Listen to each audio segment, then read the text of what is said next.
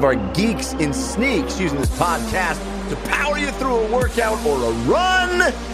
We're going to be with you in your ear holes for 90 plus minutes of gaming goodness because DLC is your downloadable commentary for the week, delivered the way we love it to be, and that is completely free thanks to listeners like you.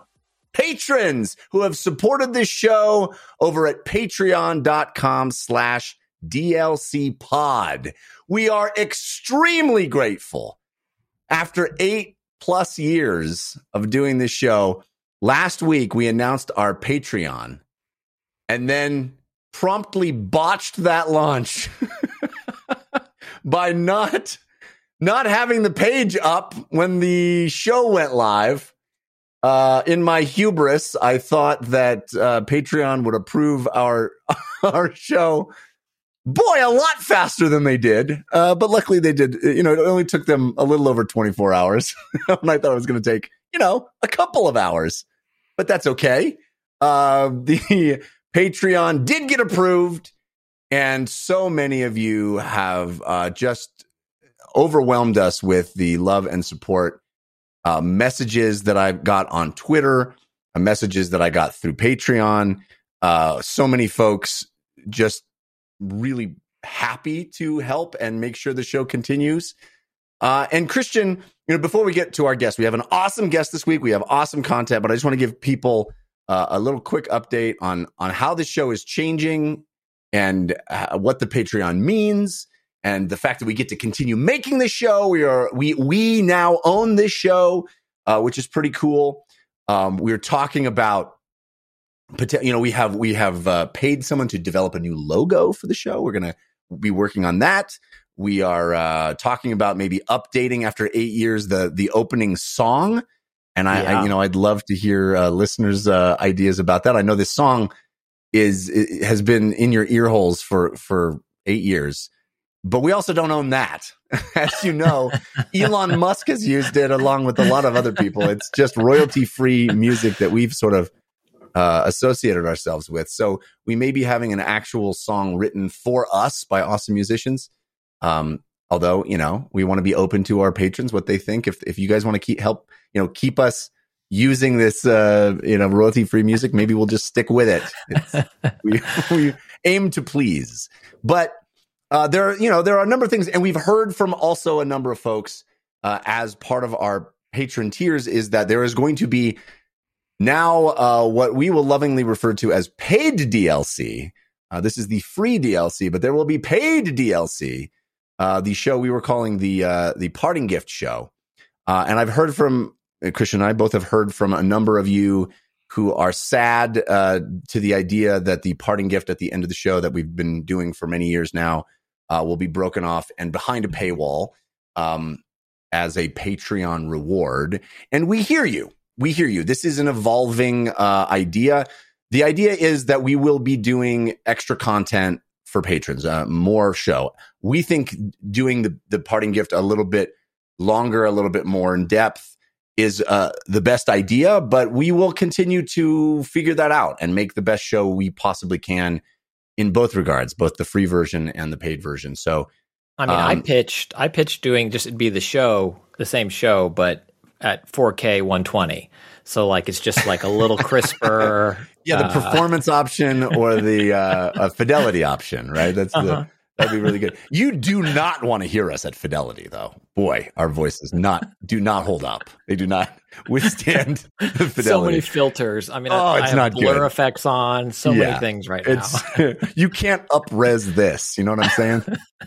Um, but uh, the other thing is, you know, we kind of talked about last week being the soft launch. So this is all, you know, we're we're going to have the the first uh, parting gift show uh, to patrons uh, this week, and we are uh, delivering on these things. We want to reach out to all the folks at the uh, hype train tier and make sure we are saying your name correctly.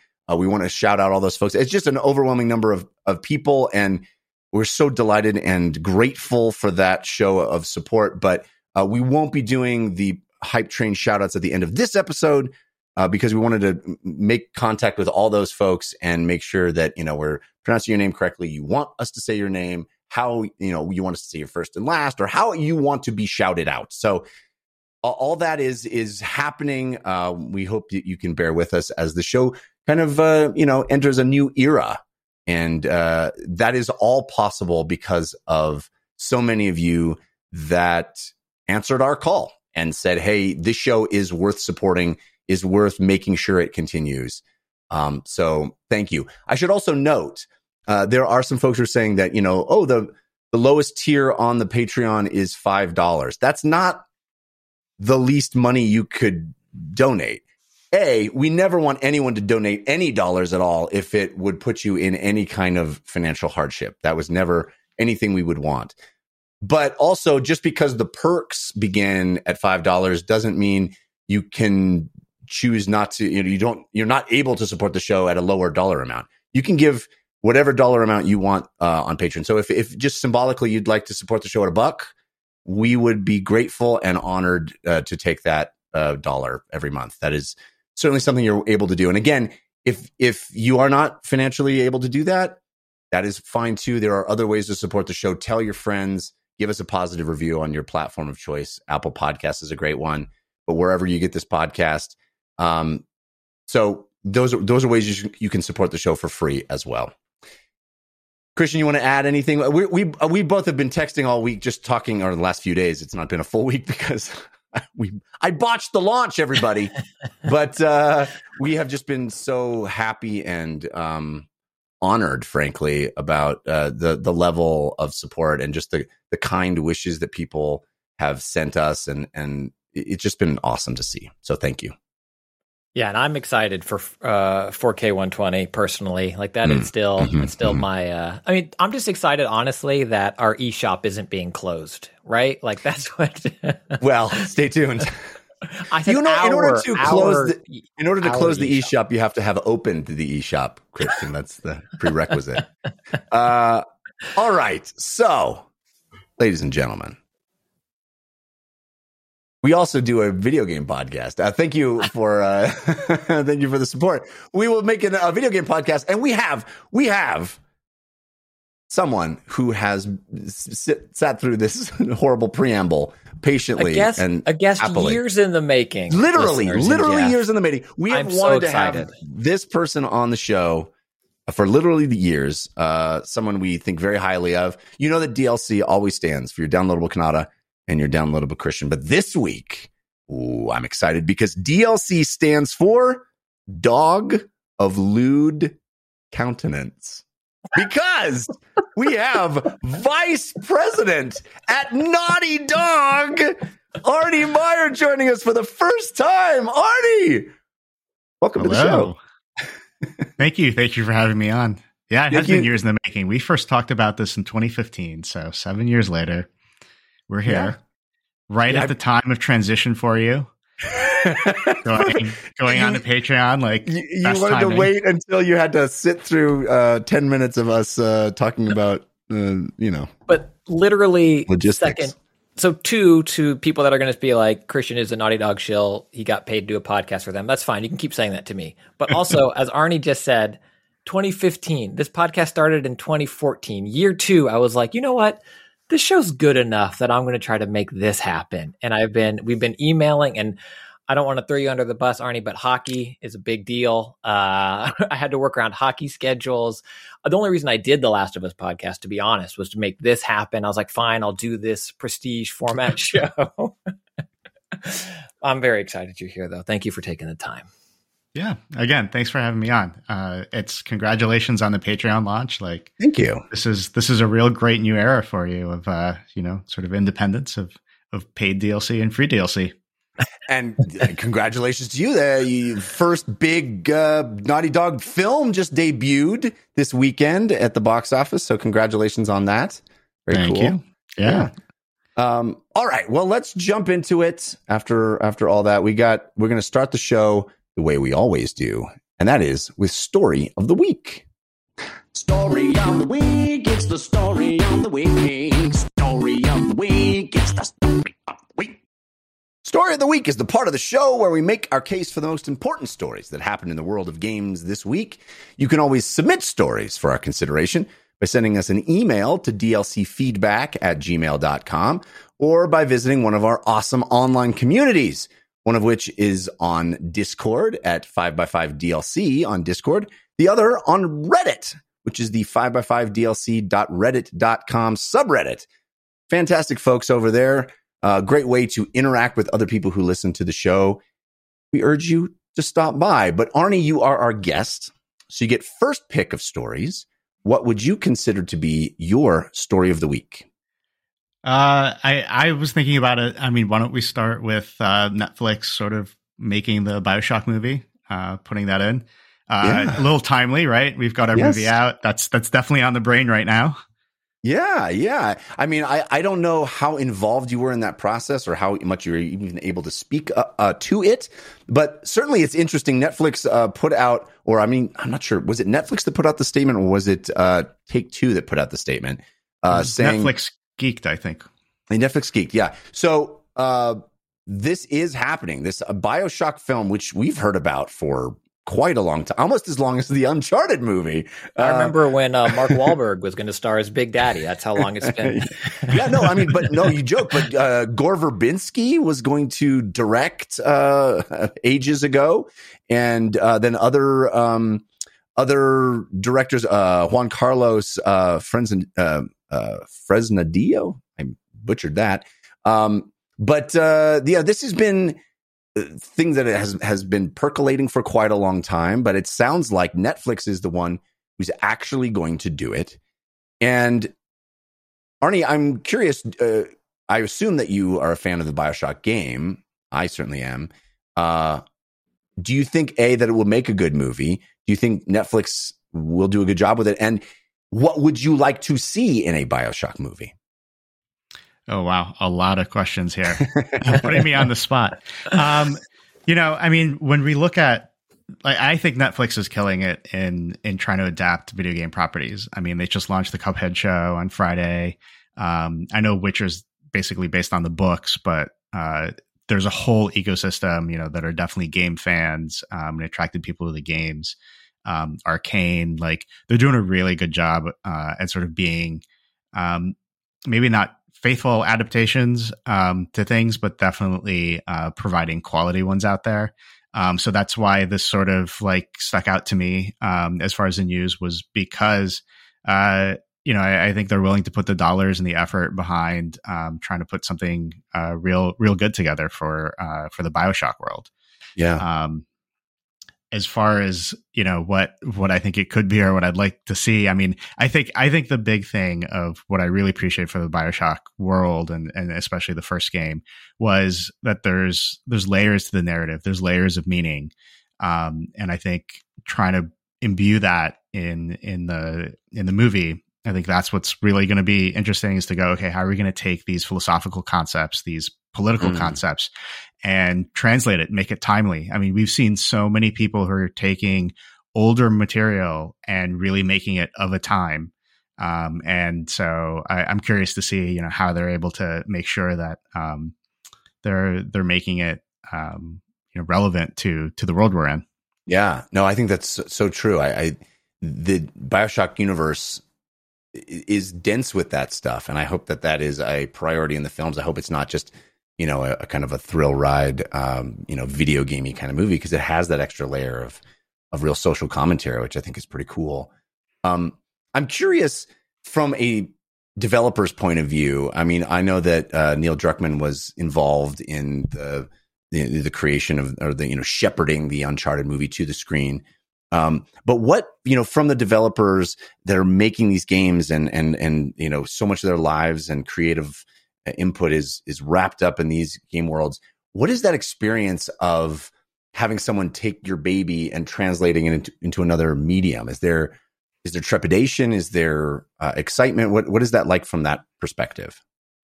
Well, I think it's it's always difficult uh, and and again, I, I definitely have to just speak from my viewpoint on this because I am not so close to the creation, even though I work at the studio and development. But um, for from my viewpoint, I, I think it's always an interesting challenge because you you have to recognize that this is a different medium and you want whatever comes out to play to the strengths of that medium but you also have to you also do want to be feel like it's true to what you've created um, and so you always run into uh, I, I, think everyone's going to run into how faithful of an adaptation are we going to do this? Are we going to follow the narrative exactly?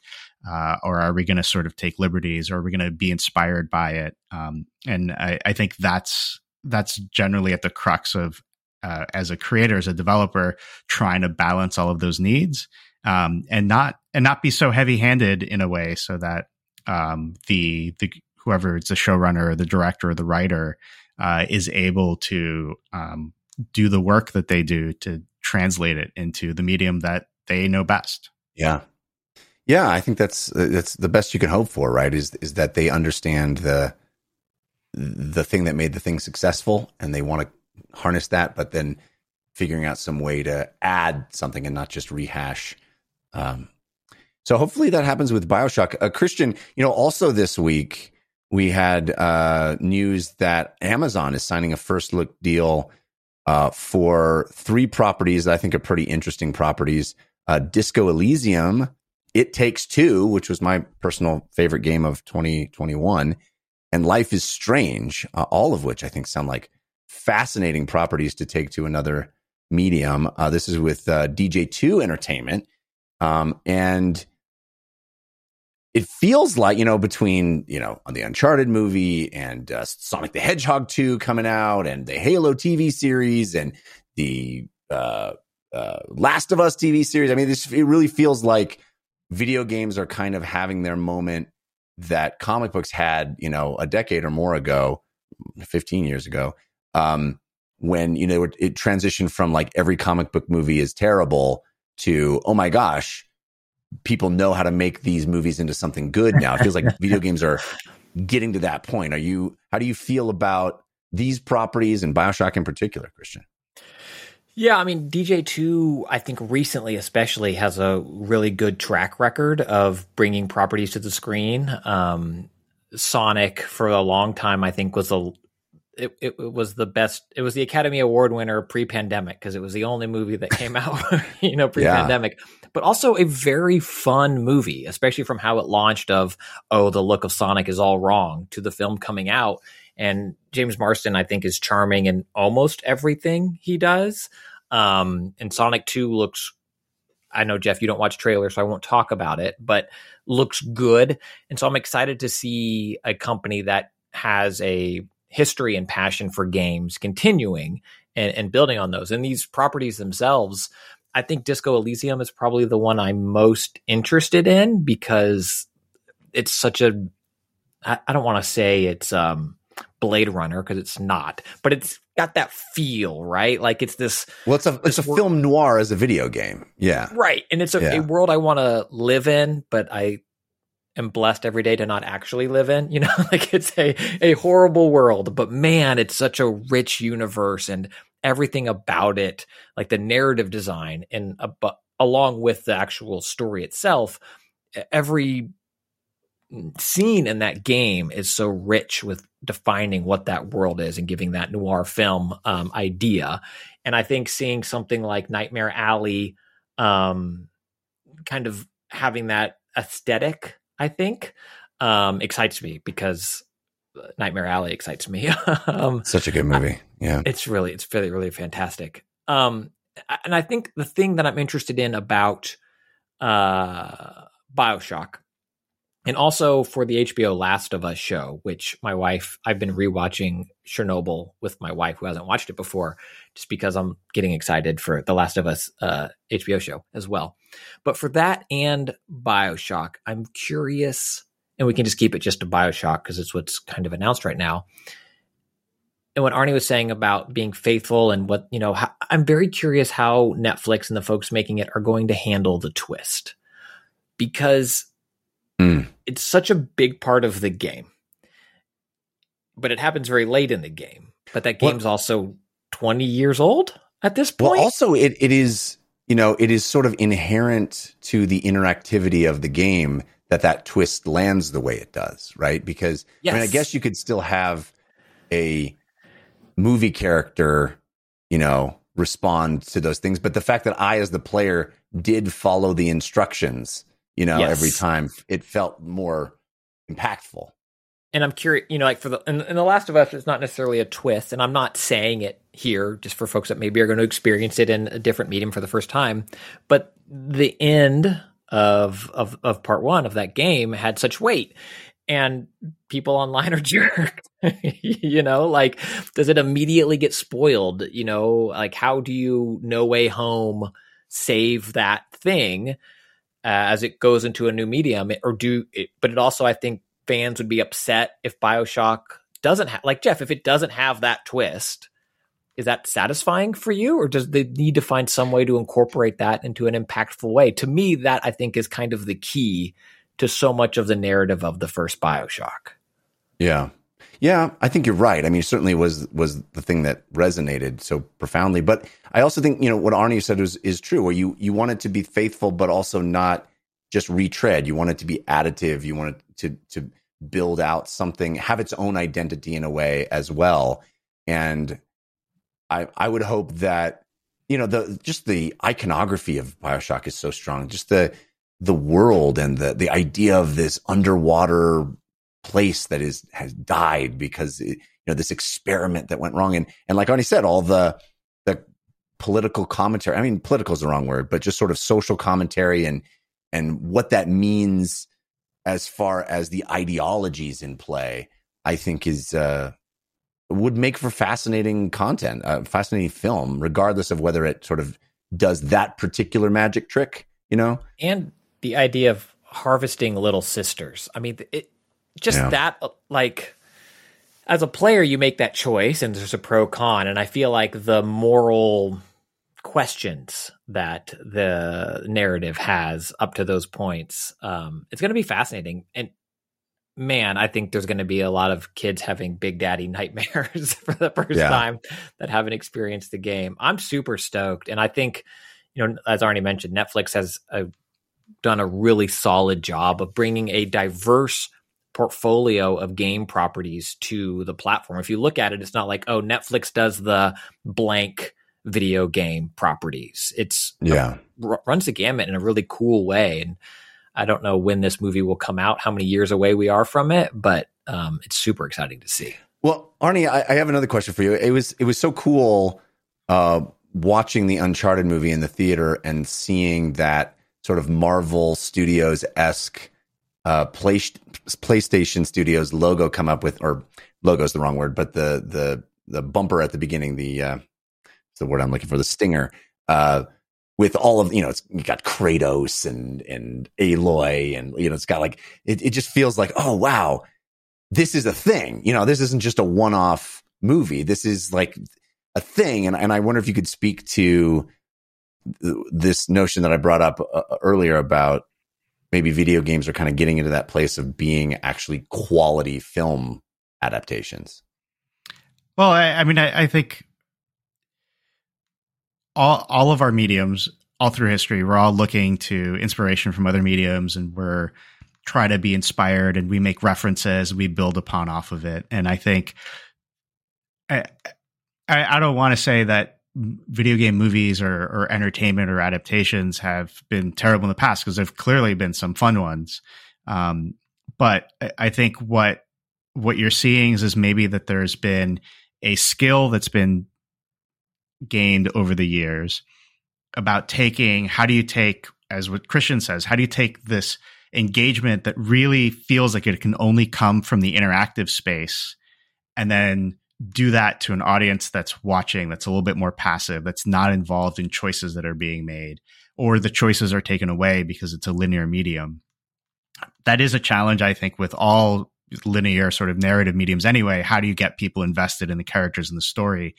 But I think over time, that skill has been gained to go, oh, I know exactly how to take maybe an interactive medium and present it in this way and still have you fall in love with the characters or or hate the characters um, still have you invested so even though if you've been following it you see the twist happen you're you know the twist is going to show up uh, that it still lands that impact i mean yeah. and, and think about it for us like we there's tons of movies and TV shows we we watch. We know what's coming up, and it still lands. And I think that's that's really what what everyone has to um, work towards um, in in any adaptation or any sort of narrative medium. But I think crucial for adaptations.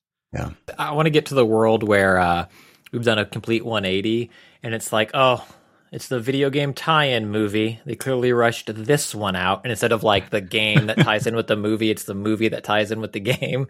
Like we got to get a movie out for this. This game's so big. It's going to happen. Like I, I always joke, it's like think about Hairspray, which was a movie that became a musical that became a movie of the musical. Right. We're yeah. going to come full circle. yeah, exactly. Yeah. Yeah. I think these properties. I also think that you know having production companies like DJ Two, where you know it's they know video game uh, properties and they're doing it smartly and, and making sure that these properties are make sense to go to, to films. I like these three properties: Disco Elysium, It Takes Two, Life is Strange. All of them sound like awesome. I mean, Life is Strange basically is an episodic TV show, right? And uh, the other two are, are so cinematic in their presentation as video games that just you just can see it immediately. And I think you know I'm I'm really excited for the the place we're getting to. You know, if we're not already there, where people don't hear video game adaptation and think, oh, it's going to be bad. Um, and I think that that's it's it's it's awesome as as fans of video games and fans of these worlds and stories. Seeing them in other medium is just going to be great. Having right, uh, not played It Takes Two, but listened to you, you know, rave about it, I wonder if it has opportunity to do like a WandaVision style, like every episode Mm. is a different genre almost as it tells this story because the way the game plays with genre and playability and stuff like that, it seems really uh, open to a really cool version of a of a TV show. Yeah, yeah. I think that would be really cool. Uh, all right, Christian, what is your story of the week? alluded to it. Uh, the digital future is kind of sad for Nintendo. Well, not sad for Nintendo, sad for me as a fan of Nintendo. The Wii U and Nintendo 3DS eShop are shutting down next week. As someone who has gone full digital this current gen on my PS5 and Series and uh, Switch is probably 50 50 at this point. I'm thinking Pokemon Legends is a cart. Um, Just to be clear, they're not shutting down next week.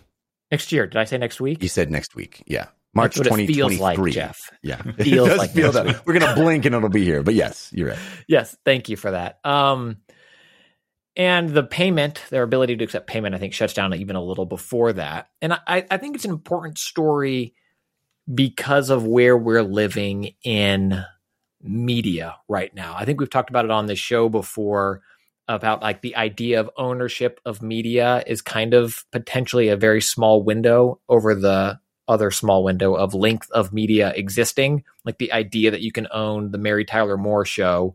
It used to just be something that came on at 8 p.m. and if you missed it, you never saw it again.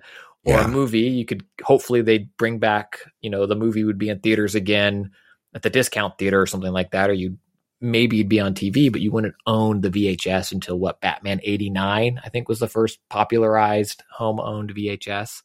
Um, and now this idea of not only are some Nintendo games not going to be available digitally, but also some exclusive, only released on eShop games for the Wii U and 3DS uh, will will be gone, um, legally purchasably gone.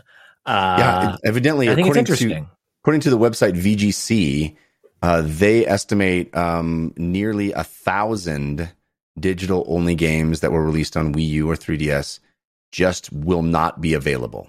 They just you cannot get nearly a thousand games. Now, these are not probably a lot of games you would be able to come up with off the top of your head unless you're a super fan. Uh, there are some, you know, there's a Dr. Luigi in there and, uh, you know, the Pokemon Rumble U. Uh, there's, uh, Mario, uh, Mario and Donkey Kong minis on the move. So there's, you know, Pokemon Picross. There's a few in there that I think, you know, just a Dr. Mario Miracle Cure, uh, Chibi Robo, Let's Go Photo. These are not, uh, you know, AAA top tier games, uh, that are just going to cease to be available. But that doesn't mean that there won't be lots of games that will cease to be available. And this is the future that we live in now. Um, And on that And it- same line, to bring it back to the other media, like the Marvel Netflix shows are going away, and it's not sure. We don't know yet if Disney's Right. going to get those later. But like, you go to view Daredevil now, and it's gone. You can't buy the DVD of that uh, firsthand. They did release it back when. Um, but I think it's fascinating from a media studies perspective of, you know, do I, I mean, I guess Arne, like, do you think you should always be able to purchase everything forever, or is it okay to let some things be long form improv? they exist. They Well, exist I- only in that moment.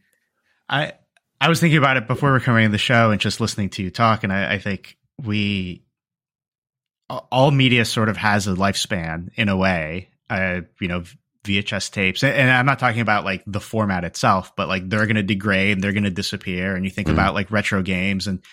There's cartridges start to cost a lot of money because there's less and less of them that are working or still around. I, I think what you're seeing is the same thing, but it's accelerating because running a digital storefront costs money and there's all these other concerns that you might need to weigh. But, uh, you know, I'm not trying to be a, a defender of it, but I, I just see like this is just a natural step in what we see already um, with it, and I could I could see that happening. I mean, it, it'd always be great. I, I think the big thing is it's like we see all these folks who are doing this great job in sort of creating digital archives, and I think that's you know being able to preserve our history uh, because again, all of these games, all of these things, like we built on upon it. It's like how do how can we continue to preserve these?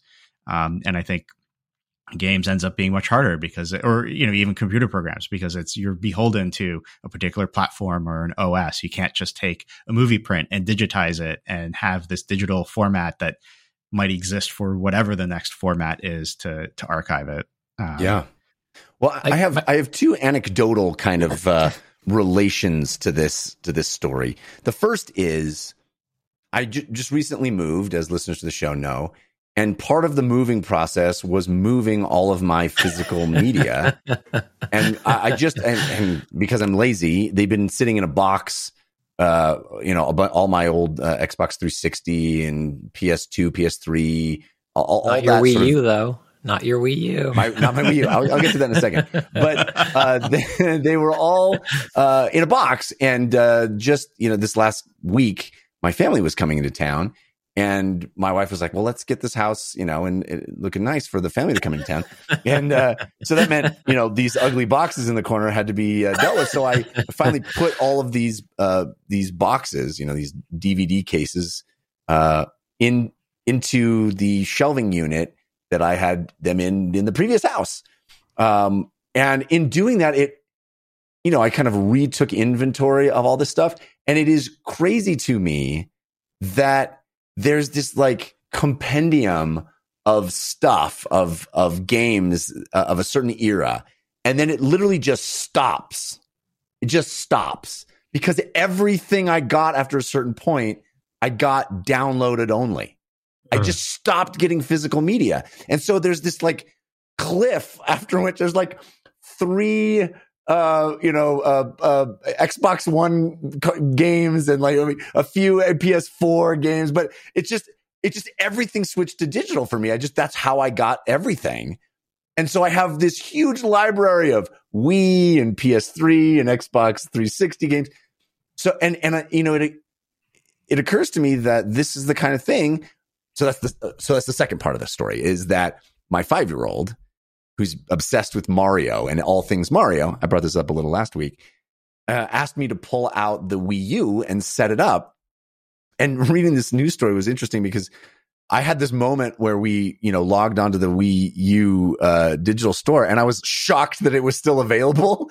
you know, I was like, "Oh wow, you you can actually still get stuff on this." You know, I had no idea. Uh, but now it's I'm being, and uh, you know, it made me sad now that it's going to go away because now my son's like actually playing the Wii U. The Wii U, by the way, getting more use in my house than it had in the entire existence of my ownership of it. Um, because he's like all about the Wii U now. Uh, but it, you know, it, but it also makes me sad because that moment of rediscovering this old piece of hardware to my son who's five, he doesn't view it as old. He doesn't view it as dated. He doesn't view it as less than. He, you know, it to him, it is it no different from the Switch or whatever. It's just it's just another way to play the games and there is something that is lost when it's like oh these systems are outdated, they're shut off. There is no moment of rediscovery possible for some of this and and so that does make me a bit sad. But I, but I, you are at least in in your case, like you they said, you are able to re-download media you already own, right? Uh, which is which is the good news. So yeah, it, I think this is more saying, hey, if you happen to pick up a Wii U years later and you gift it to someone because it is something affordable and in that degree, or you end up buying it secondhand, is that's where you can't build a library from from right. the digital store. But at yeah. least you're able to download what you've owned in case you have to, I don't know, switch consoles or yeah. Until you aren't, I guess, right? Yeah. Until you aren't. yeah, yeah. Who knows? I mean, but yeah, we've talked about and I don't want to go deep on on blockchain or NFTs here, but we've talked about them, and I haven't necessarily always been high on them in general, and also how they're currently seem to be used. But I do wonder if part of this too is the idea that the shop's shutting down, but also Jeff, I can't sell you my Pokemon Picross uh, software, right? Because like people don't necessarily get upset that like, oh yeah, Nintendo did it again. They stopped making Super Mario Brother 3 carts for the NES. They shut that game down. Like at some point that shop, air quote, right? That that thing goes away. Up, oh, yeah, Naughty Dog did it again. Uncharted 1 on PS3, can't buy it anymore.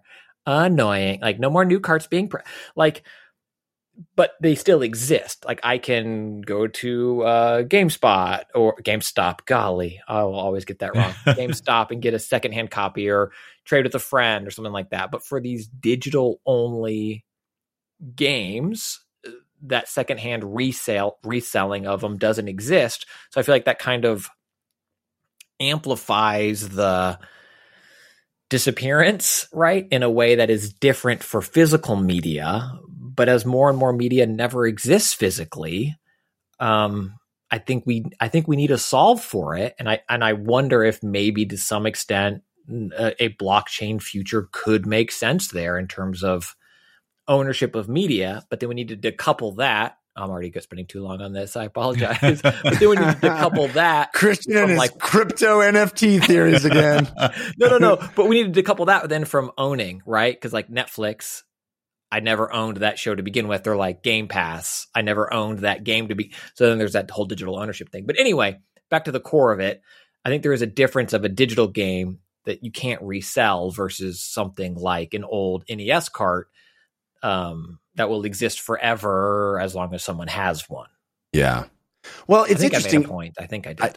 I, yeah, I don't, I don't, know. I think you kind of lost your thread there at some point. No, no, it's fine. It's fine. It's good. Um, it is interesting to me how quickly we got used to just the the flux of Netflix content. You know, I feel mm. like there's a web, there's websites that every month are like, here's all the stuff that's leaving Netflix, you know, and we just we just kind of took it in stride. You know, that's just part of part of it. It's uh, it's it's interesting this this digital medium future where you know I think there maybe it's not the next generation of consoles well, Maybe it's the generation after that, but there's going to be a generation of consoles where it's it's literally just all n- none of it's physically uh, uh, you know purchasable. It's just all digital, and I think at that point, you know, it it is going to be will be at the whim of these deals, and and you know when something is available, when it isn't, will be completely out of our control. I think Game Pass already does that too, and same with PlayStation Now. It's like play God of War now before you know, it leaves the service, play all the the same thing with Netflix. You see those lists of Game Pass games, play them now yeah. before they're gone. I think Control just left recently. Um, but the question, I think the the way it will be like video game or uh, the fear of video games is when it's not just like Netflix lost the right to play somebody else's content that you can purchase or view on another service. It's when Netflix goes, like you're talking about with the Marvel shows. It's like when Netflix goes, Hey, this original content that you can only watch here, we no longer carry. And at that point, it's like, well, oh, that you just can't watch it. And I think that's what, what it's going to be like, you know? Anyway, sad about the Wii U because all of a sudden the Wii U is a big part of my life again. they knew. Uh, All right. Uh, we, we have um, activity from a Wii U eShop in Denver. Uh, Greg, what should we do about this? Shut it down. He's downloading everything. What's he doing? Yeah. Um, uh, uh, so interesting this week. You know, some folks listen to the show to get their weekly video game news. And I think this is interesting updates on very high profile games. There were a number of games that we got updates on uh, this week. Uh, one of them was from our guest last last week, Jeff Grubb, on our show. Decided not to break this news here, but on his own show, Grubbsnax, which unforgivable, frankly, but also a good show. A good. It show. is a very good show. It is a very good show. Uh, on Grubbsnax, uh, our friend Jeff Grubb uh, mentioned that he had gotten some information that Dragon Age Four is is hitting all of its milestones and on track to release in about eighteen months. Pretty cool. Uh, that's a game that was um, announced, con- confirmed, officially announced in 2017, but ev- uh, evidently was in development since 2015. So, uh, very very cool that we might be able to play that in a year and a half. Ubisoft which has been going back and forth on whether Skull and Bones is still a game or not, uh, said in its uh, fiscal call that uh, the development is going well on Skull and Bones. In fact, the quote was uh, they were very happy with the artistic direction and progress of the game. So it sounds like Skull and Bones is still happening. We don't have any expectation of when that game will come out, but um, you know, some people thought that it may have been vaporware and, and just never see the light of day. Uh, and then, of course, uh, the game in the longest in development, Dead Island 2, which was first announced back in 2014, uh, evidently uh, has been confirmed as still in development by Deep Silver's parent company, Embracer Group. And uh, they said it will uh, be released some point in the company's next fiscal year which begins in March 2023. So, three long awaited games, very high profile games uh, that uh, sound like they're still happening, which is interesting news. But I think for me, since we have vice president at a company who every game they release is very anticipated and very high profile, I would love to get your opinion, Arne, on you know th- this notion of when to announce a game exists, when to confirm a game exists. How do you play that balancing act of uh, these kinds of games that seem to fall into limbo and and takes uh, much longer than they anticipate? Not that Naughty Dog has ever how, delayed anything. How do you announce a game on our show right now? Like that's what I'm wondering. yeah. like, Were you trying to cue me up here? Yeah, don't be a Jeff Grubb. Take the opportunity right here, right now. Sorry, World exclusive. I mean, I think you you end up seeing a lot of different factors that play into it because I, I just want to point out recently, right? You had um, Respawn EA announce all of these Star Wars titles. You had Blizzard announce their survival horror yeah. game uh, because ostensibly we think it's because we they need to hire. And how do you hire for a game that people might not know about, or how do you hire for people who might be interested in a certain type of game unless they know it exists and sort of you create the attractivity of that. Um, but you know, in maybe more normal circumstances, you know, you're trying to you're trying to weigh is this game going to leak? do we want to make sure that we're in front of that, that we're the ones that are announcing it rather than have it trickle out or have someone's LinkedIn um, get updated, which totally happens by accident all the time. And it's like you really want to keep things under wraps, but at some point you you kind of just want to uh, make sure that you own that um, before it gets out by accident. And that's usually, I, I, think, for a lot of people, that's usually what it drives, what drives that. But I think we're seeing a complete change in that, where uh, marketing promotional campaigns are being compressed big time. You're seeing three to six month campaigns instead of 18 month campaigns, but you're also seeing games that, you know, obviously had been announced a long time ago and, and are in development uh, for, for quite some time with the amount of time that it, that it takes to get to come out. Um, so I, I, think it's a lot of it's just like you're trying to balance a lot of these these different things, um, and, and, I think it'll be interesting to see what happens in the future now that uh, clearly announcing a a title in development publicly, yeah, you're sure you get news, but it helps you get hired. That we might see a lot of that more often. Mm. Um, but by contrast, I, I, think about it and you think of uh, Hollywood, you think of films and TV shows, and you can't hide any of that. You can't hide that it's in production, right. and they don't worry about it. Uh, you say, yeah, you know, we're working on this. You're going to see all of this news, and uh, it can take a while for it to come out. Um, and you were just along on the ride with it too. Yeah, yeah, that's interesting. I, I've I've never really thought about that connection before. Of just like, yeah, everybody knows, you know, that you can look in Variety and just see everything that's in production, and people are getting cast and hired and all that stuff.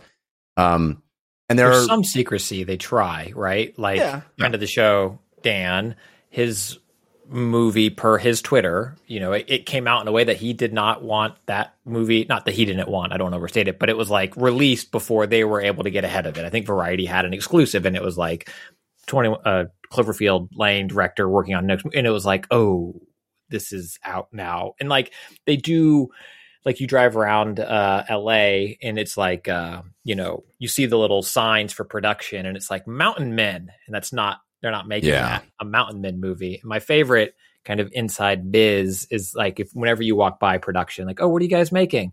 A mayonnaise commercial. It's like always a mayonnaise commercial, you know, or something. When's the last time you ever saw a mayonnaise commercial? that's the bit, right? Something uninteresting, but you're just like, what? Weird. Okay. And you kind of keep moving on. Um, but yeah, casting news does leak out, but then it's, there are a few folks or few productions that try to hide the ball where it's so and so cast and new movie by blah blah, and it ends up being something else. But it's hard. It's increasingly hard because I think even if people don't accidentally leak it with their own portfolio, it's if you don't do the announcement like respawn, hey, we're building this team, come work for us, kind of thing. You see people combing through companies hire. It's like, oh, um, whatever Bungie's hiring a single player narrative. It's like, ooh, Bungie must yeah. be making a, you know, whatever. And it's I, well, I don't envy the calm side of things. we, you know, we're on this podcast. We are in uh, big fans, uh, vocal fans of the uh, the sort of Beyonce drop style. Like, here's the game, we're announcing it, and it's going to be out in six months. You know, um, we love that, but I, I can only imagine that that approach must be in tension with working on something and not being able to tell anybody about it. I'm, I'm sure that that's just got to be kind of a rough part of if you're working on something, you love it, you're excited about it, you probably want people to know about it and be excited about it too. Is that accurate, Arne? I, there's a part of it. I, I keep thinking, you know, when a lot of a lot of what drove us talking about some of our games early it's just that sense of relief that we yeah. don't have to hide it anymore right and at least we could be excited about it you know even if it's vaguely or you know eventually ramp up to something um, maybe there's a little bit of uh, expectation that we have to deal with in terms of hey when's the trailer going to drop or when's news going to come out and then there's that other bit of stress but i have to say that there's so much relief with not being able to worry about if it's going to leak and not worry about uh, what you're going to say or coming onto a podcast and, and not saying anything or not alluding to anything that someone might uh, might come up with. I think he just confirmed something, Christian. I think I think that was we need to have Danish on the show more often. Also, that was uh... all right. Uh, let's get to the games that we have been playing. But first, I want to thank our sponsor, Indeed. Talking about hiring. Hey, what a perfect segue into our sponsor. Uh, do you have ambitious hiring goals? No sweat, because you're not waiting for the right candidates to find you. You're finding them first with Indeed. If you're hiring, you need Indeed because Indeed is the hiring partner where you can attract, interview, and hire all in one place. And Indeed is the only job site where you're guaranteed to find quality applicants that meet your must have requirements or else you don't pay.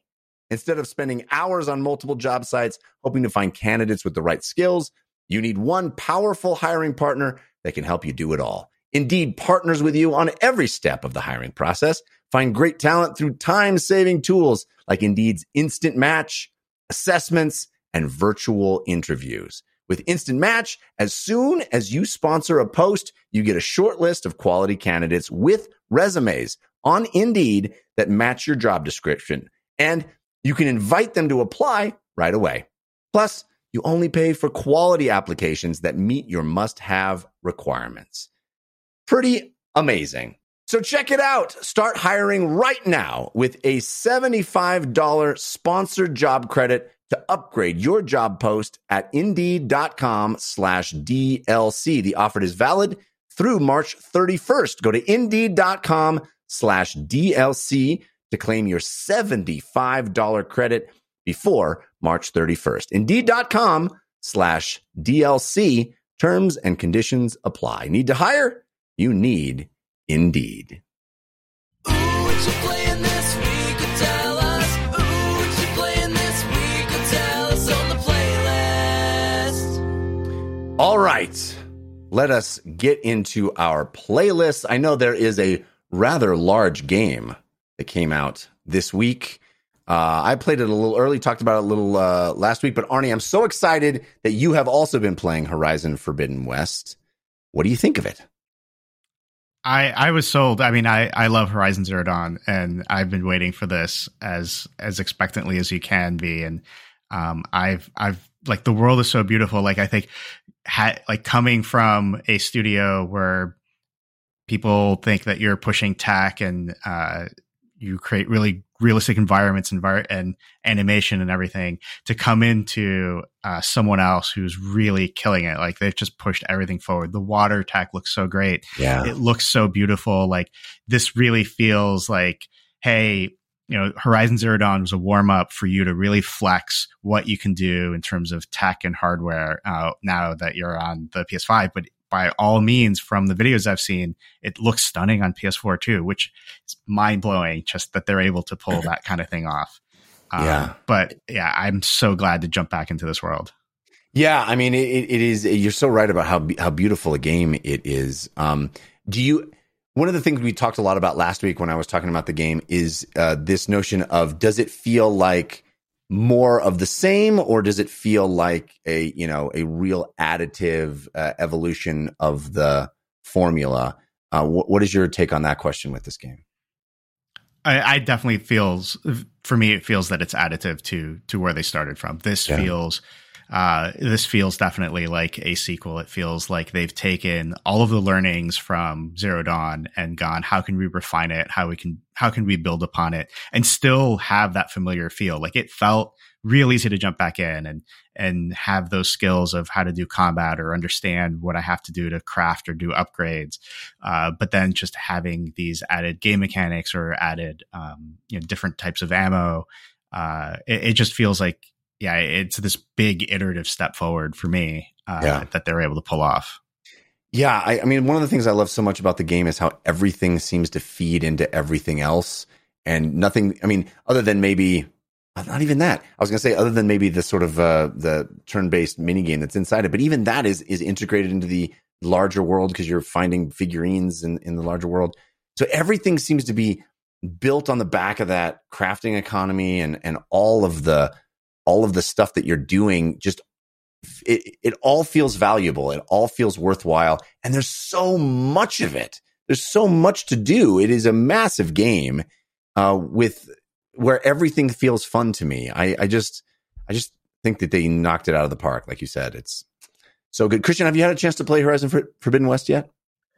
I have not quite as much as I would have otherwise liked because life and family. Um, But what I want to talk about, well, one, I'll, I'll echo what you said last week, Jeff, and, and what I've been able to play so far, and what Jeff Grubb said, and what Arne's saying now. Like, I think Jeff Grubb might have called it like an Uncharted to an Uncharted 2 moment. And I kind of question whether it was Assassin's Creed to Assassin's Creed 2 moment.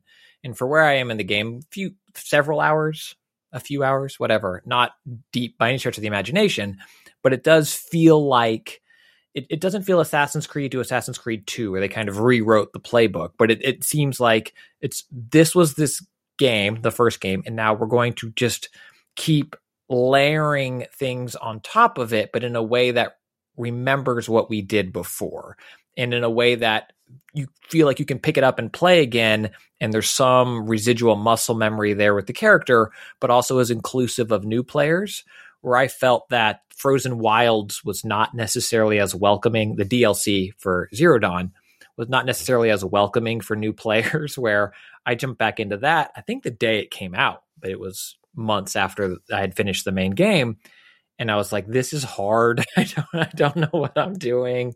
And Forbidden West, I think quickly but generously brings you in into the world. And what I want to talk about uh, specifically this week on this show, and something I don't think we hit on much last week with it, uh, are the game's accessibility um, features. Because I think with Last of Us Part 2 and then Microsoft with their um, adaptive controller, I love seeing these things in games more and more and seeing it at the outset, the beginning of the game with Forbidden West. There were some options in there that I think are great for uh, the inclusivity of gaming and and bringing more people into the fold and making sure that everyone can play or more people can play. And also specifically, what I want to talk about is gyro aiming because I love it. It's in Fortnite again now with an update if your controller supports it, so everywhere but just Xbox. Um, also with flick stick and gyro aiming, and then Horizon bringing gyro aiming, you know, back and having it be there from the beginning is is absolutely phenomenal, and I think a real um, difference maker in terms of how the game plays and feels. So I just wanted to applaud um, Guerrilla for kind of bringing all of that stuff into the game and um, hopefully letting new players experience Aloy's world as well. Explain how that works, gyro aiming. Sure. So gyro aiming, there's a couple of different ways that you can do it. Um, and right now, the default when you turn it on, the default in Horizon Forbidden West is that it's kind of a finesse. So when you go into aim, left trigger to aim, and the aiming reticle comes up, you still can use right stick. I'm using default control scheme here. Right stick to, you know, bring your uh, cursor over where you want it to be, and then you tilt and turn your controller to kind of line up that get that headshot right. Like you use the right stick to get it onto the body, and then just a subtle little tilt of your actual controller, your DualSense controller, gives you that precision. It's a lot like using a mouse. And so the uh, update that was uh, in Fortnite's last patch. Um, also, shout out to Chloe, who I got uh, Victory Royale with. Nate, you suck. Let me rephrase. I suck when I play. I suck when I play as Nate in uh, Fortnite. Um, in Fortnite, it is the options are kind of through the roof with how dialed in you want it to be. Where with flick stick, it basically turns your right stick into a quick look, quick tap Mm. turn around behind you like the Resident Evil 4, you know, full 180. So if you hit the stick backwards, your character will do a full 180. Then if you stay on the stick, you have the finesse of the control to move around. But almost all of your aiming, your right stick, is done by using your controller. And so with a Dual Sense or a DualShock 4 or um, a Switch Pro controller, I've watched videos of, of folks that are more experienced with that control scheme than I am, and it is it seems to be as precise as a mouse. Like you have that fidelity level of control, and it's something that I feel like Nintendo did, you know, waggle like way back when, kind of pointing. We didn't love it then, and then uh, Splatoon has it still, Splatoon two, but people were kind of iffy on it because you didn't have full control. You couldn't do X axis. I forget Splatoon. 2, oh gosh, think it's X axis. It's only Y. One or the other. Someone's yelling at me right now. But now people are, and before as well, uh, are diving into this. I think kind of forgotten tech, and to bring it back to Horizon Forbidden West, to have it be there at the beginning as one of these features that you know you can opt into. I think it's really additive, and for folks also in terms of the accessibility nature of it, it, in my opinion, allows more people to play who might not otherwise have the ability to um, dual stick the same Yeah. way that is required for you know the high level of play that games like Horizon Forbidden West can require. And when it feels good as you get used to it, I think it feels really because you're not you know you're not a '90s video game commercial kid, you know, playing the game. It's just subtle movements of the controller can line up headshots, and it's awesome. It's cool. I never tried it. I gotta, I gotta give that a shot. And I, and Yeah, I'm same. Ex- excited for you to play more of the game, Christian, because I can't wait to talk more spoilery about the story because it does. It really has some cool surprises and uh, Yeah. some awesome uh, set pieces that just blew my mind. So I mean, it's it's truly amazing. But I want to ask you, Arne. I don't know if you uh, got to play the game pre-release, I forgot to ask Jeff about this last week, but I th- I'm it seems that they have patched this out with the uh the day one patch, but for a while when I was playing it pre-release, I think I don't know if I got a bug or if there was a general bug because I didn't hear anybody else mention this, but there was something weird going on with with all of the eyes of all the characters because you have these incredibly photorealistic characters. I mean, every NPC in the game looks like a human being with makeup on and costumes. You know, it's it is an amazing level of near photorealism with the with the human characters. But they have this weird thing where Aloy's eyes kept like rolling back in her head, and all the all the characters she talked to, sometimes their their eyes would just go uh, crazy from the left to right, but not not in a not in a um you know not in a cartoonish way, not in a like clearly that's a bug, but like almost it could have been intentional, but it's a little too much and it really bugged me for the longest time and i think they they patched it out i don't know if, did you have any of that experience arne I if there was a patch, I probably came on right after it because I did Okay. not get a chance to play it as early as you. Uh, because as Christian said, life life got in the way a little bit last week. yeah yeah no i i, I get that I, I man i forgot to ask jeff about it i was just curious if it was just me or, or everybody because it was such a funny thing is you have this incredibly beautiful game and all the characters look like they're rolling their eyes at each other like you know Aloy, everything every time she says anything she's like oh yeah. That's fun. Anyway that's horizon forbidden west.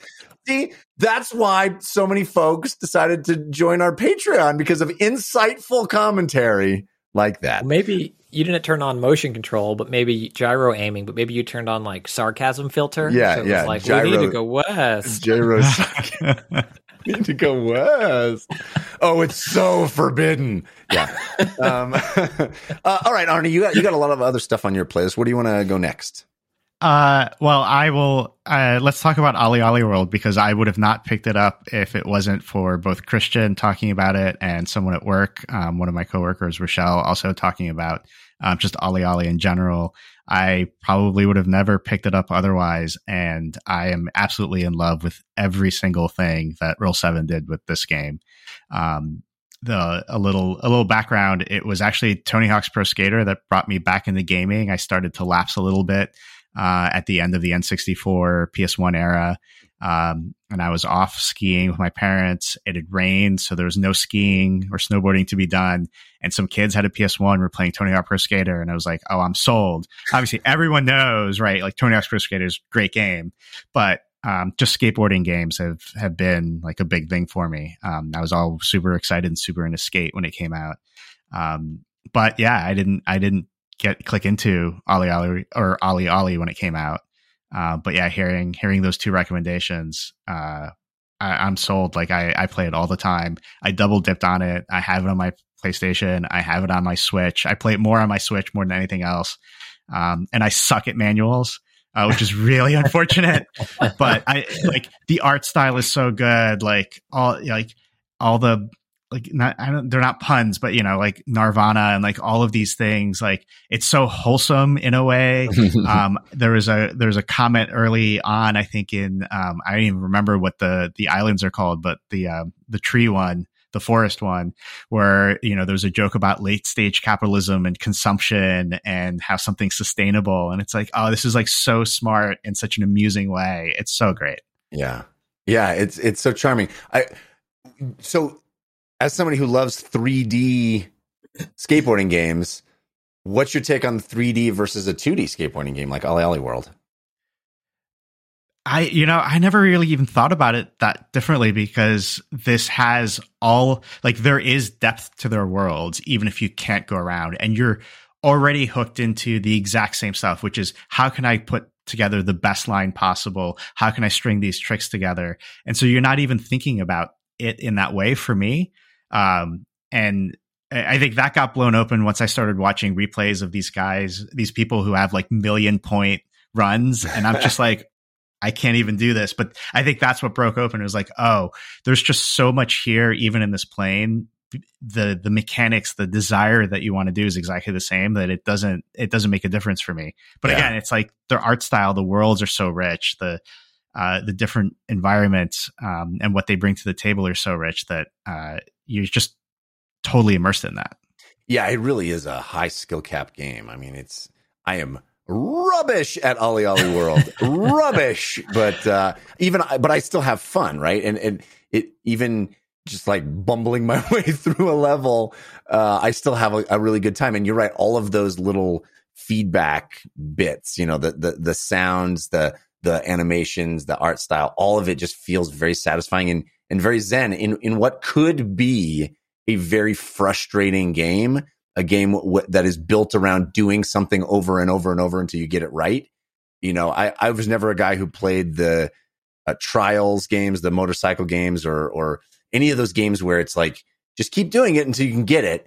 Uh, but for some reason, Ollie Ollie World, like all of the aesthetic choices, all of the the way the game is presented, just relieves that anxiety and that that tension for me. Um, so yeah, I, I totally agree with you. I, I think some of it's the humor in there, though, right? Yeah. It's it's the humor and and the little bit of narrative that they have in there, where it doesn't matter how frustrating it is because, or how much you've beaten your head against the wall because you keep. I mean, in my case, you keep hitting X to restart the level when you're on a really good run. But, uh, but it, it just that it's got that great balance with uh with how difficult it is because you're you know you're going into customization you've got all of these other aspects that are just also immensely satisfying I, are you playing it with a pro controller on the Switch? I feel like on the regular Switch uh, Joy uh, Joy Cons, you'd probably kill your hands. Again, Uh, no, I'm playing it on the Joy Cons because that's Alright. that's the whole reason why I double dipped is like this is my, you know, I'm doing it for half an hour before bed or I'm sitting at having breakfast and I want to pick this up. So right? it's that not really travel, but traveling within my house. Play. yeah, gotcha. Travel from the kitchen to the yeah, gotcha. Uh, I I I worry about your fingers, but I uh, understand. Um, speaking of games that are challenging, uh, you also have been playing Sifu. I have been. Um, I suck at that game. In counterpoint to how how I feel, it doesn't matter at Ollie the World. I suck at that game. Um, I I always age up so quick, but it's I, I love what they're trying to do there. Yeah. Um, Sloclap did a great job, sort of creating this world too, and, and sort of the feel of it. But I am no good at these combo melee games in general, like fighting games, right? But this is a little bit more evolved. It it's a yeah, I just suck. I mean, I'm not much better. Uh, it's it's funny how I get into these things where I'm like, I'm going well, I'm going well, I'm going well, and then I'll like age 30 years in in one short span. I'm like, Oh, yeah. no, that's rough. Uh, I remember my first run. I think I was like past 50 by the time I made it past stash. And I was like, I'm never going to get anywhere in this game. Yeah, yeah. Christian, uh, you gave Sifu a try recently, didn't you? No, I was texting you about it, lamenting that it's not a Game Pass game, which I texted you saying like I hate saying this, but like I wish I wish it was cuz I want to play it, but it's also in the month of too many games where I was already playing other, you know, games that I got There it is. Sometimes it's slow. You know. that I got early and was like, well, I'm going to play these so I can talk about them on embargo, blah, blah, blah. I'm very excited about Sifu again now because they've mentioned that they're going to put an easy mode in. And I am very excited to play on that easy mode. I am not too proud. I think it looks beautiful. I want to get in there and and and bash some guys around. Um, but what kept me from it is that kind of rogues type, you know, idea that there are very few games in that genre that have really really clicked with me. Um, so I worry about you know my controllers. Yeah, but you love. I mean, you love those old brawlers. You know, you love I do. I know. I know. it's, and it has that DNA in it, man. It, it feels like those old games, Double Dragon I- and all that. You know. No. I, I will get to it. I just haven't yet. To Arne's point about Ollie Ollie World, though, I in muscle memory and controllers, there are parts where I'm trying to pull off something very specific in Ollie Ollie World, and my muscle memory of this is where I mess up, so I push X to restart keeps happening, and then I pull the thing off and immediately just hit X, and I'm like, oh, Oh, yeah. Yeah, you, you, you- yeah, you uh, you praise that quick restart until you curse it. Yeah, they, they need the. You just landed this, bro. Are you sure? Like a little pop. yeah, yeah, yeah, you're doing great right now. That's funny. Uh, all right, what else is on your playlist, Arne? Uh, so I've been playing a lot of like bite-size moments of um, a lot of games that are very much like deck building or rogue light type games. Um, and I was thinking about it. It seems like my my play style these days, and I think you know we think about as we grow up and like how differently you're playing games. And I think that was one of the questions um, for parting gift that I saw on Patreon was you know what how your gaming habits change. And for me, I think it's like I go real deep in one game. Usually that's on console on a TV, and I end up picking up these other games. So I've been rotating through, and Ollie Ollie World's one of them. But on top of that, I've been rotating through Dicey Dungeons and Griftlands and uh, the original Darkest Dungeon, all of which have a lot of very similar type feels. Uh, two of them are very much deck building games. Another one's sort of like a, a roguelike type game. Um, and they're great. Like I love playing them for half an hour, 45 minutes or an hour at a time and just being able to put that away and, and, um, and then come back to them whenever I feel like it later on. I haven't tried Dicey Dungeons yet, but man, I love Griftlands. I think that game is so clever and does such really cool stuff with with how it kind of uses deck building to accomplish things that isn't just combat. Uh, I think it's it's really really cool. Darkest Dungeon, I had a fling with, uh, but man, I, that game is just too brute. It's just too. It feels unfair at a certain point. It's just like it messed. It's messed up. I think. I, I felt that way when I first started playing it, and I totally bounced off of it for I, I don't know, probably a couple months, and then came back. And then I I think it's the same thing that you run into with the Soulsborne games, where you take it really seriously, and every single death or every single sort of missed thing, it, it feels like it has this big impact on you. But if you can get past and you can let go, and you're like, you know what, it doesn't matter because it doesn't. I'm just gonna have fun with it. I that's what happened with Darkest Dungeon. It's just like I'm not going to worry too much about everyone dying or the fact that I've run out of money, or I'll just restart the game because the dungeons are all different uh, layouts anyway, Yeah, and I'll just come back uh, and try it. And that's where I ended up like really getting sold into um, playing that playing that game all the way through. I got to get in the Um, zen of that because I, I, I would, I would, I would like feel like I'm doing so good, and then be like, nope, one of your dudes is insane and wants to attack its Oh, own yeah. teammates, and I'm like, just that's just not fair. That's just, it's just an arbitrary anyway. But yes, uh, You great want dungeons games. with like a few lanterns, like Yeah, not the slightly darkest illuminated dungeons. dun- yeah, yeah, yeah. give me a darker dungeon. Well, that's the thing. I haven't even tried that. I mean, I, I don't even know if you even tried that, but that, there's one of those where depending on how, um, like you, you get all those extra stats if you don't light the torch. yeah, So if you are exploring the, in the darkest version of the dungeon, um, and everyone's going super insane. But I, again, I, it's like that thing where we, we think about, um, Griftlands or Dicey Dungeons where there's a deck building element. What I love about all these games is how they're layering all these mechanics on top of each other. And, and Darkest Dungeon was one of the first ones I think that really caught me that way because it's like, oh, it's it's a little bit of this uh, Lovecraftian horror, but it actually has a psychological effect on your characters and and the light and everything. It's like that's another balance thing I've got to work out on top of their skills, on top of keeping them alive. Uh, that type of stuff's awesome. Yeah, yeah, totally. And I, I, I totally respect those games, and and they're going for something really cool and interesting. Uh, I'm just not, you know, I don't have the constitution to handle it sometimes. uh, awesome. Well, that is uh, Arne's playlist. Christian Spicer, let's take a look at your playlist. But first, I want to take a look at our sponsor, Mailgun. Mailgun is how modern companies work with email. The platform's ease of use, world class support, and powerful APIs empower smart development teams to reach real customers at scale with a data driven approach so their organization can grow faster. Send and track your transactional and marketing messages effortlessly. Prevent fake signups and remove invalid email addresses from your list quickly.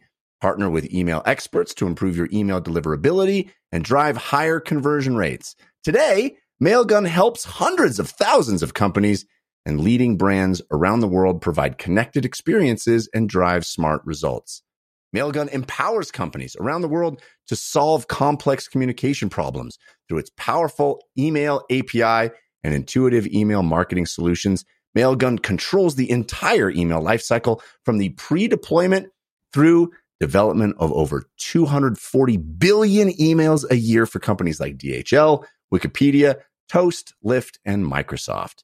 Our send time optimization capability automatically finds the ideal send time for each and every individual on your list at the time that they are most likely to engage. It's never been easier to build connected experiences. Start sending with Mailgun today. Visit mailgun.com to learn more. That's M A I L G U N dot com to learn more. Christian, what is on your playlist? Well, in addition to Horizon Forbidden West, I took part in the show MLB The Show 2022. They uh, are running ran a tech test because as mind blowing as it was last year, yeah, last year to play the show on my Xbox via Game Pass day and date. This year, the show 2022 is also coming to Switch. So when they announced a free tech test to play on any of the consoles, I was like, I gotta see what this game looks like on Switch. Like that is a hundred percent how I'm gonna play this game because not only is it coming to Switch, it also has uh, cross progression and cross play, which I think is awesome. Like I Arne, I'm glad you talked about Ollie Ollie World on Switch, and I, I'm glad that it runs well on Switch because as an OG Ollie Ollie Vita player, I also uh, I got a code for PC, but I also bought it on Switch because that's kind of how I'm used to. Like Jeff, the Joy Cons are bad. Uh, Arne, don't comment here.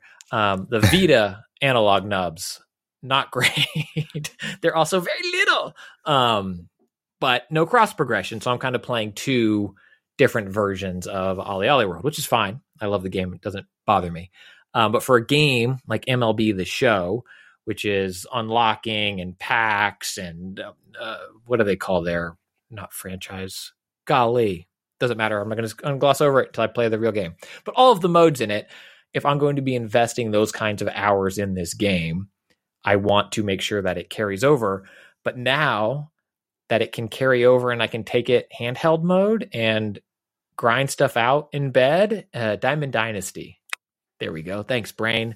Um, and I can do that in bed for a little bit or play a friend online for a little bit is very, very exciting. Um, so I say all that to say all the positive.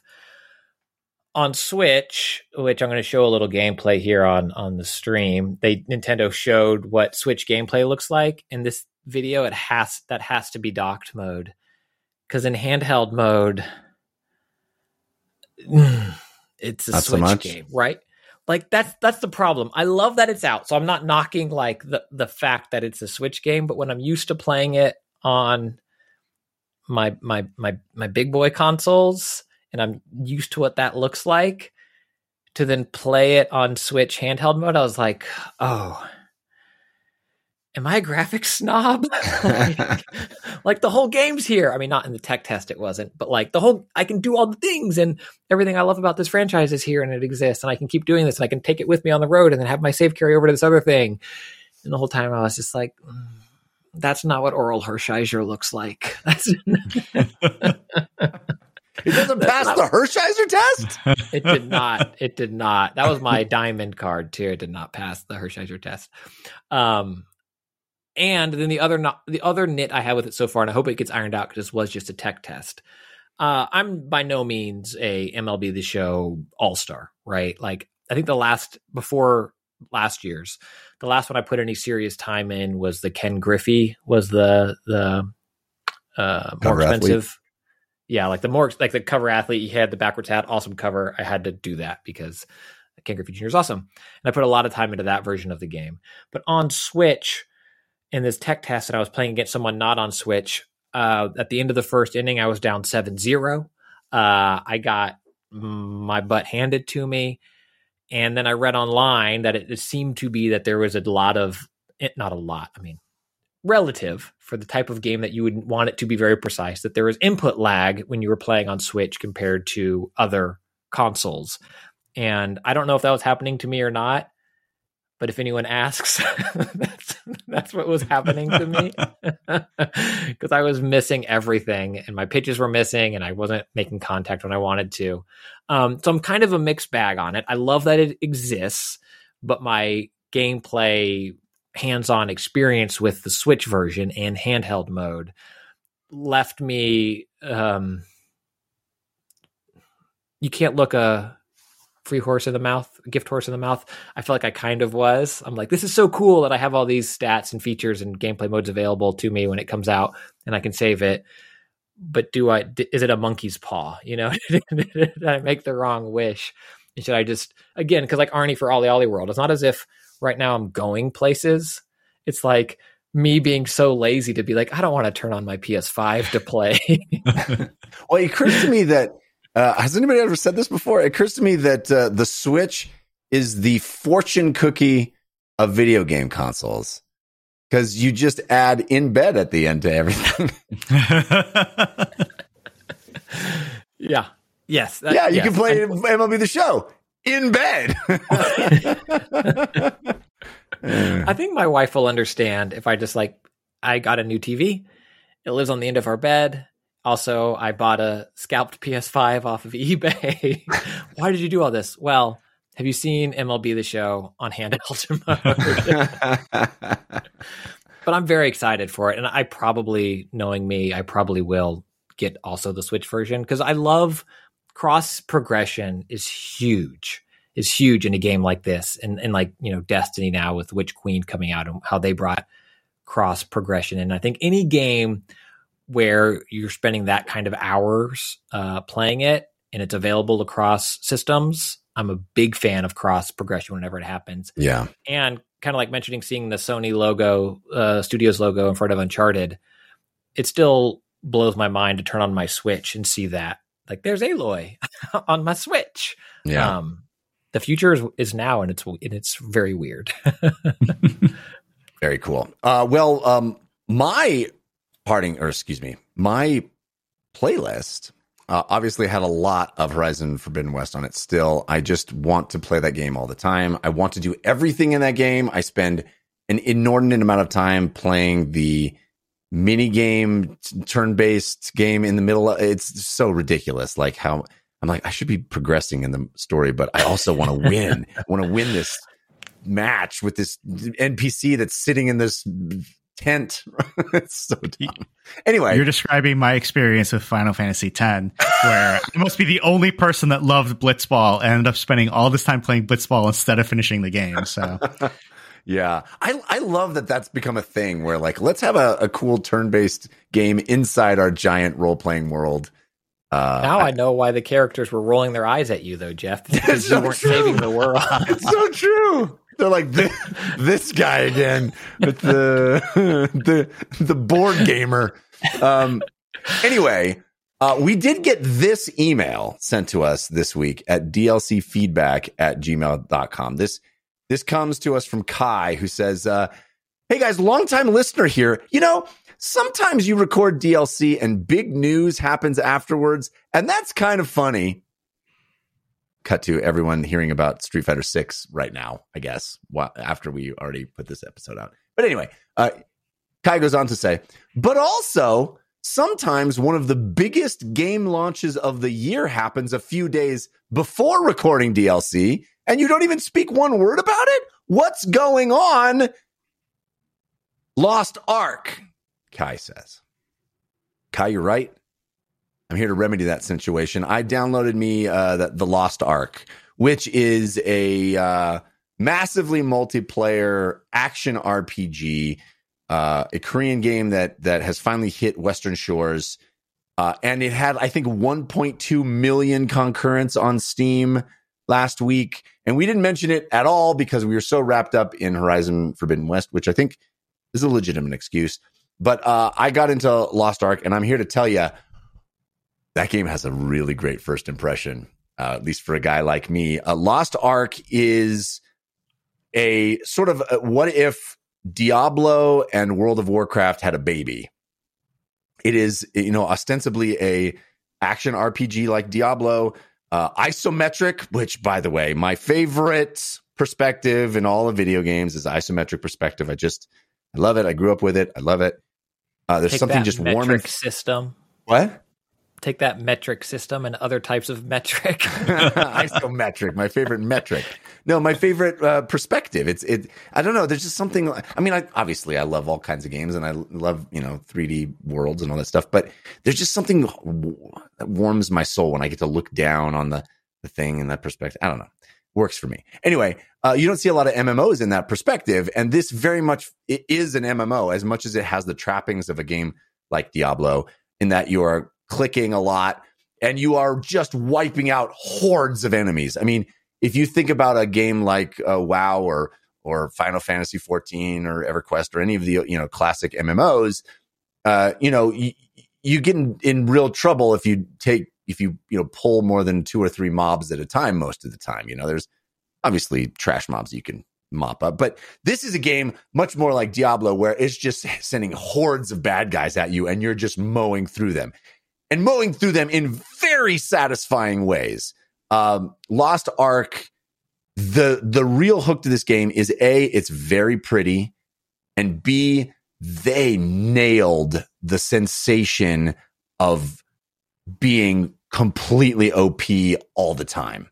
Uh, you have a bunch of skills at your disposal. You're just kind of popping them on cooldown all the time. They all, I mean, there's a ton of classes in this game. I think 14 there's a bunch of, of classes and they all have subclasses. So each one feels like a completely distinct thing. Um, like, for example, I was playing a lot of the gunner class, which has like a bow and arrow subclass or one where you switch between three different kinds of guns, like a shotgun, pistols, and like rifle, or this heavy gunner class where you're holding this Final Fantasy style massive, like a human being couldn't lift it huge gun, a monster hunter style, you know, huge gun uh, that you can turn into a tripod. It just so wildly different subclasses from the gunner class. So they are really do feel like individual distinct classes, and you have to level them up individually as well. All of them incredibly satisfying visceral just laying weight all of the things you do feel like the coolest you know scorched earth, awesome effects, every single attack you do, every single special move. Um, so just the pure mechanics of playing the game, very satisfying, which is a good thing because there's not much else meat on that bone. I mean, I heard story- the like the, the raids or whatever. Uh, what are the dungeons? Yes, like I said, the I pure mechanics, like- the, like the play. I mean, I haven't gotten into Hmm. the end game by any stretch, so I, I'm very early on in, in Lost Ark. So take my uh, opinion with a with a grain of salt. As I said, it gives a very good first impression, at least to me, it did. Um, but it is the story is is pretty uh, ham fisted and not not interesting. Uh, the quests are very banal and straightforward. You know, it, it, it it's not going to win any awards for storytelling. Um, that said, you do really cool things. There are epic quests in what you are accomplishing. It's just the sort of delivery, the the framework of that storytelling is is pretty simplistic and not very engaging. Um, so the good thing is the meat of what you do, the the substance of what you do, which is click a lot of things and watch them explode, is very fun. It's very very fun. Uh, and the game is really pretty. The game is massive. It is there's so much to do and it's been out for like I don't know three or four years uh, uh, overseas. So you know th- there's tons of content, and it's been sort of um, you know play tested for lack of a better term. Uh, and I mean I I'm in it. I'm digging this game a lot. I mean it it is so pretty on so many levels. It has so many cool little flourishes. Everything feels epic. Uh, It's and, it's it's free free, right? Free, free. not- So what what are have you experienced how it is it pa- packs is it You can buy stamina like what's the boosts. uh, You can buy boosts, which are not play to, uh, pay to win. They really are just pay to spend less time doing stuff. Um, you get, you know, boosts that uh, up your experience that you get from things, or let you fast travel, or um, what else do they do? You know, there's just sort of uh, things that that speed up your leveling process, or let you play more, you know, uh, quickly. Kind of soften the edges of of of certain things that you need to do. But none of it makes you any particularly more powerful than another person who's not paying for anything which is good. Uh, and then there's lots of aesthetic stuff right? There's mounts and doodads and hats and cool things that you can buy in the store. So there's you know a huge store full of all that stuff. But you could play this game entirely without paying a single red cent and I don't think you would have any kind of a less than experience than anybody that was. You'd it would take you more hours to level up a character than somebody that was paying to boost, but other than that, I think you would, you know, it, it, I think they're doing the free to play model pretty well and pretty smartly and pretty fairly, um, which is to their credit, you know, because this is Amazon Studios that's publishing it. So, you know, sometimes you hear Amazon, you go, "Ooh, they're going to ticky tack me to Kingdom Come," you know, but not here, not in this case, at least not yet. Um, but Lost Ark, I, I mean, it just doesn't feel like most MMOs. Most MMOs feel very samey. This from its perspective, which is very different, to the number of enemies, to the way you play things, and I mean, there aren't. It's not. I have friends that love playing Diablo because they can just sort of zen out and have a good time and and not have to think too hard. And I kind of feel like that's what this game does. I mean, I guess there's elements of that with any MMO where you're sort of just doing your dailies or whatever and you're zenning out. But this one, you really do just, you can just muscle your way through almost anything until you get to the big bosses. But it, but it's just so satisfying to do that. It, you're just seeing this symphony of destruction on the screen and you're you're marching through your cooldowns and just hitting whatever whatever uh, skill is off cooldown, barely ever using your basic attack because you have eight skills plus an ultimate all the time. It's fun. It's fun and it's free. So it's it's hard not to recommend at least giving it a shot if these type of games are your jam. So that's Lost Ark. And thank you, Kai, for forcing me to, to give it a shot because uh, I, I like it. I like it a lot. We'll see if it has the st- uh, stands the test of time. I mean, again, it's leveling to 50 before you get to end game. I have not done that. Uh, I've heard end game is actually pretty good, but I have not, I haven't played with friends. I haven't played in a group, but it, it's actually a pretty darn good solo MMO experience, which is also not, you know, not super common. Um, Right now, Jeff's family is emailing Kai. Dear Kai, we do not thank you for recommending Lost Ark to Jeff. Lost Ark, more like Lost Jeff. Am I right? anyway, How It do is- they? Oh, Oh, go ahead, uh, how, how do they balance the the feeling of being OP with like at least providing you enough challenges so that you know you feel like you're challenged as you're progressing? Well, that's that's the. I mean, that's either a problem or a benefit depending on how you look at it. That you know, for the most part, there isn't much challenge, uh, and and then these like these challenge spikes will happen, which is you'll get to a big boss. And I, I hear that the end game is much more challenging, and and you have to really work together and do cool stuff.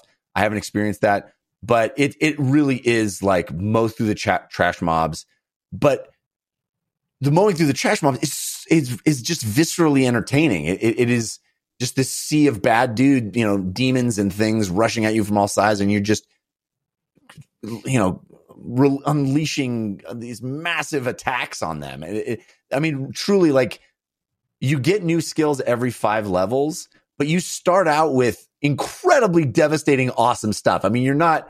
It's not like most MMOs where it's like you can hit, and then you know, level five, you get you fireball. You know, it's like you are. you the mage class starts with like eight AOE's. You know, it's just like it's uh, it's pretty cool. So, you know, depending on your point of view, that can be a downside in the sense that it it is more of this Zen experience. It isn't uh, super challenging in the leveling process, or at least hasn't been for me uh, until you get into, you know, you hit a boss and then the boss is like a total, you know, damage sponge and it just takes a, a lot of doing. You have to avoid attacks and stuff. But, but I find it to be very, very satisfying and fun, r- regardless of that. It's great. Have you tried the PvP? I have not. I have not. Um, Is that is that some is that your thing? Have you Not really. I mean, I got into PvP with WoW for a long time and got really into it to the point where I was like buying new keyboards and mice to like have buttons that were more accessible and all that. And I got really down the rabbit hole that stuff. I, sp- I bought like four different mi- mice. I'm left-handed too, so it's it was like there are very few mice that work for me. Anyway, more information than you needed. But uh, no, the, the short answer is no. I have not tried the PvP for Lost Ark yet. uh, all right. Uh, let me thank our final sponsor, which is Squarespace.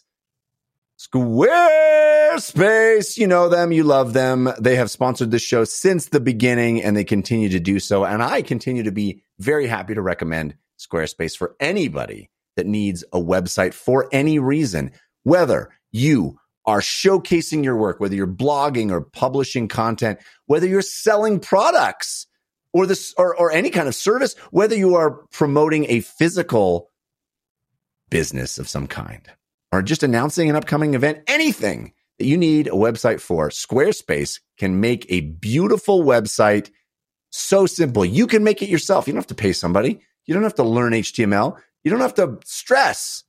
You can make it yourself and make it stand out, make it beautiful, make it unique.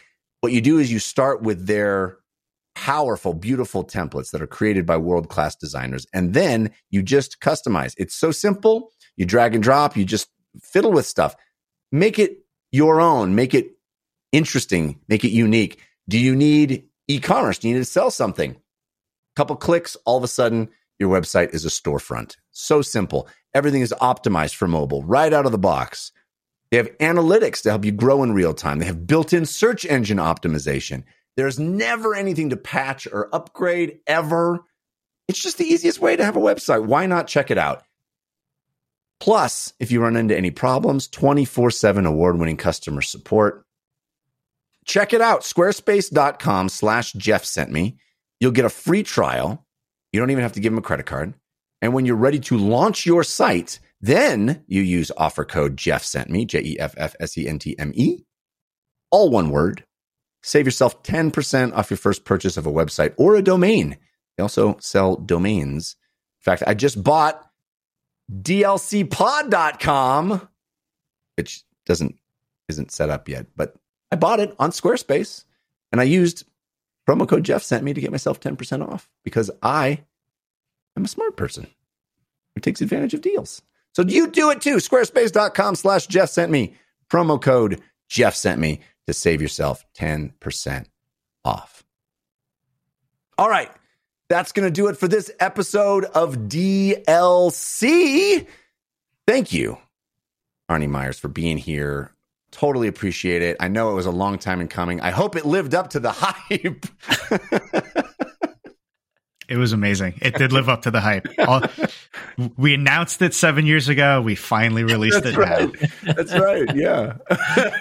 Still in development, our uh, our guesting of Arne on the show. Anyway, uh, Arne, tell folks where they can keep up with you and the things that you do online. Uh, you can find me on Twitter. Uh, it's at Arne Meyer. Uh, pretty easy to find. Um, and you know, obviously, I work at Naughty Dog, so you know, please check out the great stuff that everybody at the studio is doing at at Naughty underscore Dog. Uh, best place is going to be on Twitter for for both of us. Very, very cool. Can't wait to see the next thing that is announced. Pregnant pause for you to tell us anything. So, what happens when you get a PR professional on a podcast? yeah, yeah, he's very media trained, ladies and gentlemen. Very media trained. Uh, Christian Spicer, what about you? What do you got going on this week? Well, I'll be going to uh, linkedin.com slash naughty dog careers to peruse who might be posting spoilers for their next game to get those hot sco- Oh, they hired a multiplayer isometric camera op uh, designer. Oh, isometric. Okay. Christian doesn't uh, know. Christian doesn't know video game jobs. He doesn't, he doesn't know Oh, they one. posted a person who does designing. Hmm, looks like this is going to be designed. Um, Twitter's the best way at Spicer, S P I C E R. I have a newsletter. You can find it at tinyletter.com slash Christian Spicer, where I do uh, long form writing about video games. I do about one or two a month. This past one was about uh, how February has not released a game of the year in over a decade. Um, and I'm curious if this February will be the February that breaks that trend. Um, ooh, it's going to be, this is still a good year of games. And then uh, I, I can, I, I'm talking to you and some fun friends uh, about movies um, here this next coming week as well, Mr. Cannata. That's You right. can find at the film cast. Christian's going to be Uh, on the, the film cast as our guest, talking about this is like synergy right here, talking about Uncharted, the movie. So we're going to have uh, everybody's uh, interests uh, all align in one ma- magical moment. Uh, we're I'll recording that Tuesday night, so it'll one, be out on Wednesday. one tease now, just uh, as I saw it by myself. And my wife goes, Should I watch it? And I said, No, Tom Holland looks very ugly in it. You don't need to see it. You're fine. It's he's very ugly. Don't worry about it. He absolutely does not have his shirt off in one of the scenes. yeah, doing I think pull ups, as I recall correctly. not not waste of time. Don't watch it. You don't. yeah. It's like, oh, he's still got the spider body. He definitely still has the spider body. Anyway, uh, you can check that out uh, at uh, wherever you get fine podcasts. Been looking for the Filmcast. Um, also, I do a uh, long form Dungeons and Dragons show, a storytelling show. Oh my goodness! Last week's episode was a humdinger.